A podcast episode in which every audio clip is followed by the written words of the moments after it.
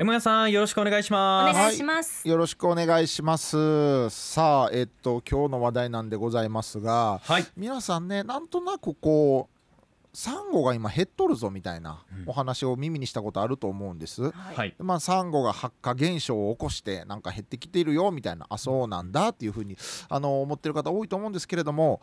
ひょっとしたらですね今皆様が認識しているよりも非常にこれ深刻な今段階に来てるぞということをちょっとお話ししたいなと思います。お願いします。とまあサンゴ色とりどりの色ついてますよね、はい。なんでこれ発火現象を起こすかというとですねまああのサンゴの色はですね褐虫藻という、まあ、藻の仲間によってついているんですよね。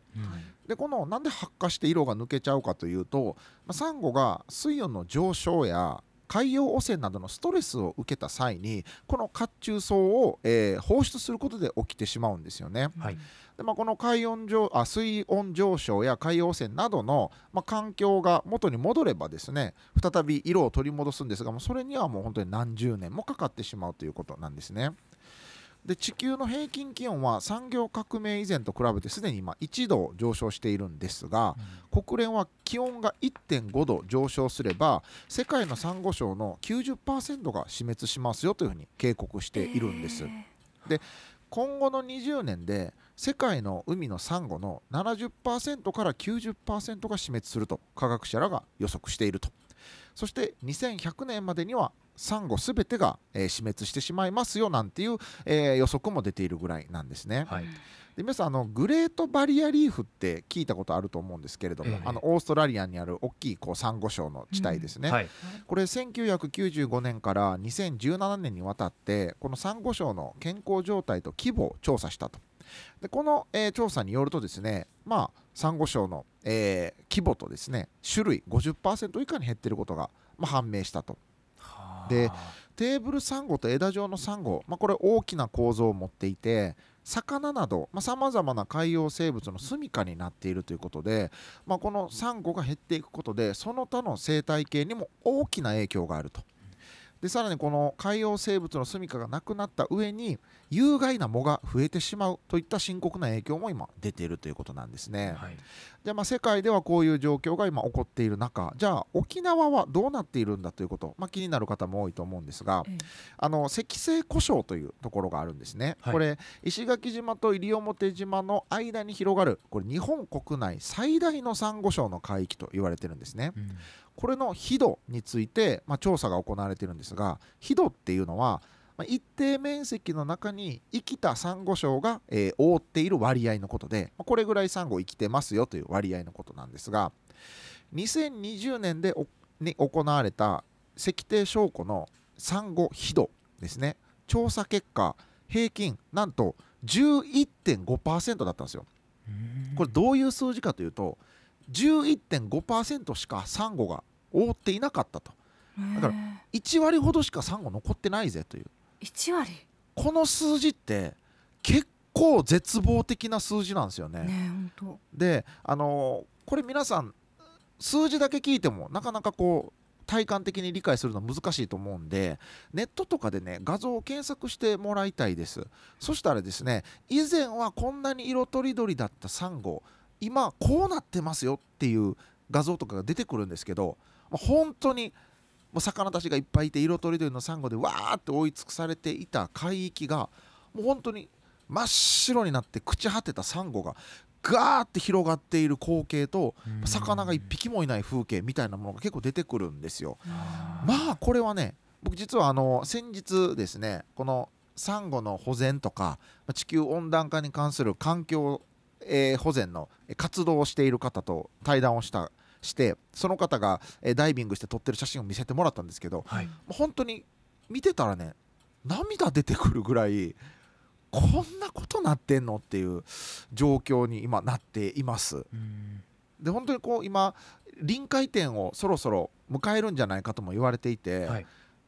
本当に今メディアとかでねこんな問題あるよあんな問題あるよとか、まあ、コロナ大変だねっていう、えーこと、まあ、本当に実際大変ですしたくさん報道があると思うんですけどあんまりこの地球温暖化とかサンゴの話とか環境保全とかって日頃ちょくちょく目にしたりはしないですよね。そうですね、うんでも実は今人類が抱えている大きな課題ひょっとしたら優先順位的にはこれ一番と言って差し支えないんじゃないだろうかというのがやっぱりこの地球温暖化による環境破壊その煽りを受けているのがサンゴたちということをなんかね深刻度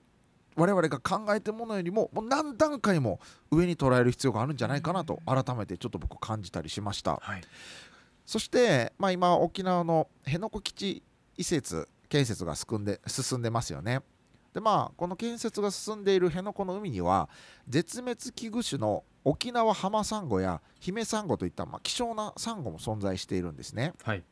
でまあえー、とこれこう基地移設に伴ってこういったサンゴが死滅するのは良くないじゃないかということで、まあ、移植していきますよといった話があるんですが、まあ、やっぱり移植もなかなかこううまくいはいかなくて難しいところがあって、うん実際今移植された9軍隊のうちもう5軍隊がすでに、えー死滅しちゃっているという状況もあるんですね。はあでもあの国と沖縄県でこのサンゴの移植に関するさまざまなこうやり取りがあって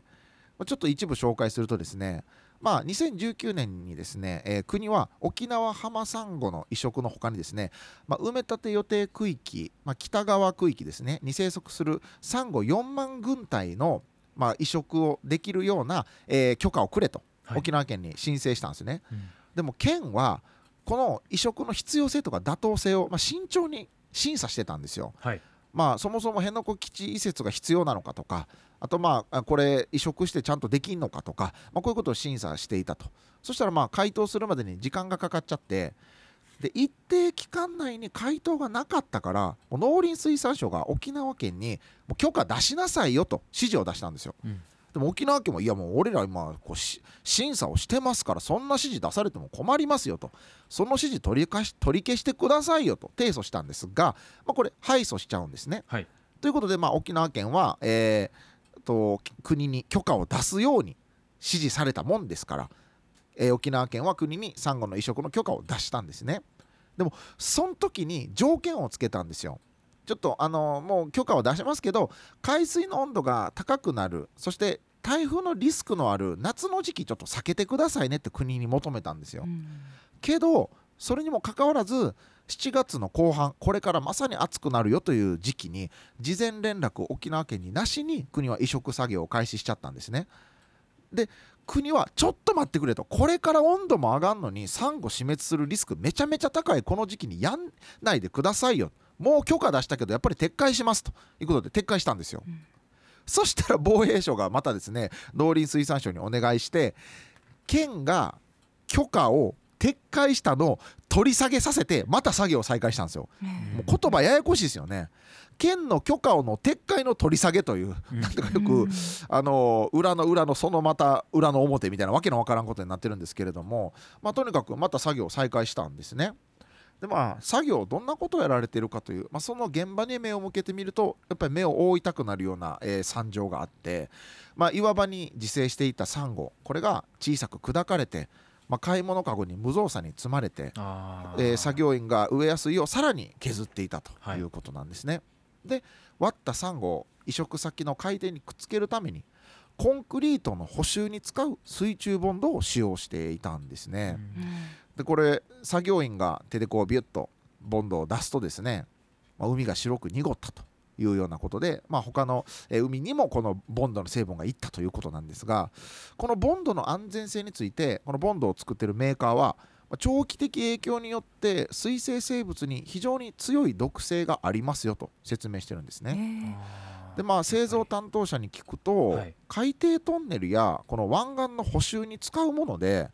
このボンドをサンゴ移植に使ってるという話を初めて聞いたというふうにまあ驚くなど、まえーこの移植されたサンゴへの影響はもちろんその周囲への水生生物への影響もまあ懸念されるというようなことなんですね。作ってる側も驚きの使用方法だったっていう。そうなんですよね、で、まあ、水産庁のサンゴ増殖の手引きというものがありまして、はい。まあ、移植後4年の、えー生存率これ20%以下と記載されているんですね、はい。だからあとの80%は死滅しちゃうと。うん。で今防衛局が移植を進めているのは3万9590軍隊あるんですがってことはこの生存率から言うと8,000軍隊ぐらいしか残らないんじゃないかなと。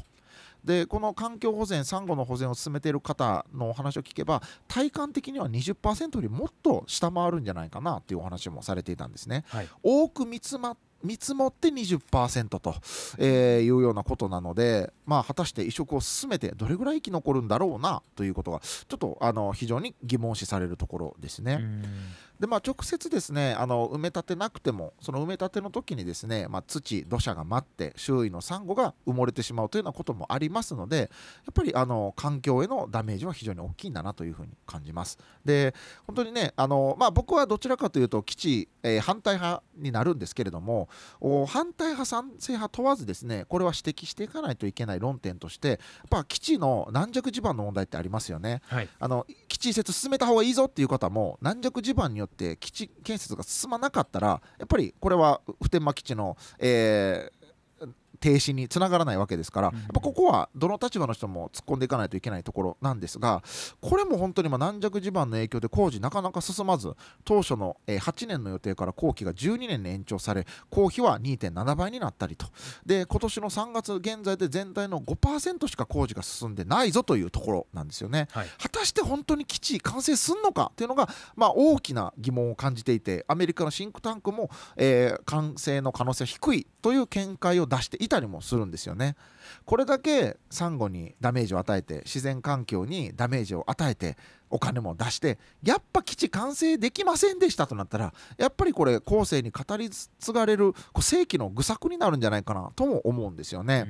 なんかやっぱこう改めてこう基地建設にかかる環境負荷そして本当に基地完成すんのかそして我々この温暖化とか、えー、海温の水温の上昇とかもうちょっと考えなあかんのちゃうかなということで今日のお話をしてみました。ちょっと一緒に皆さん考えてみよう。せやろがい。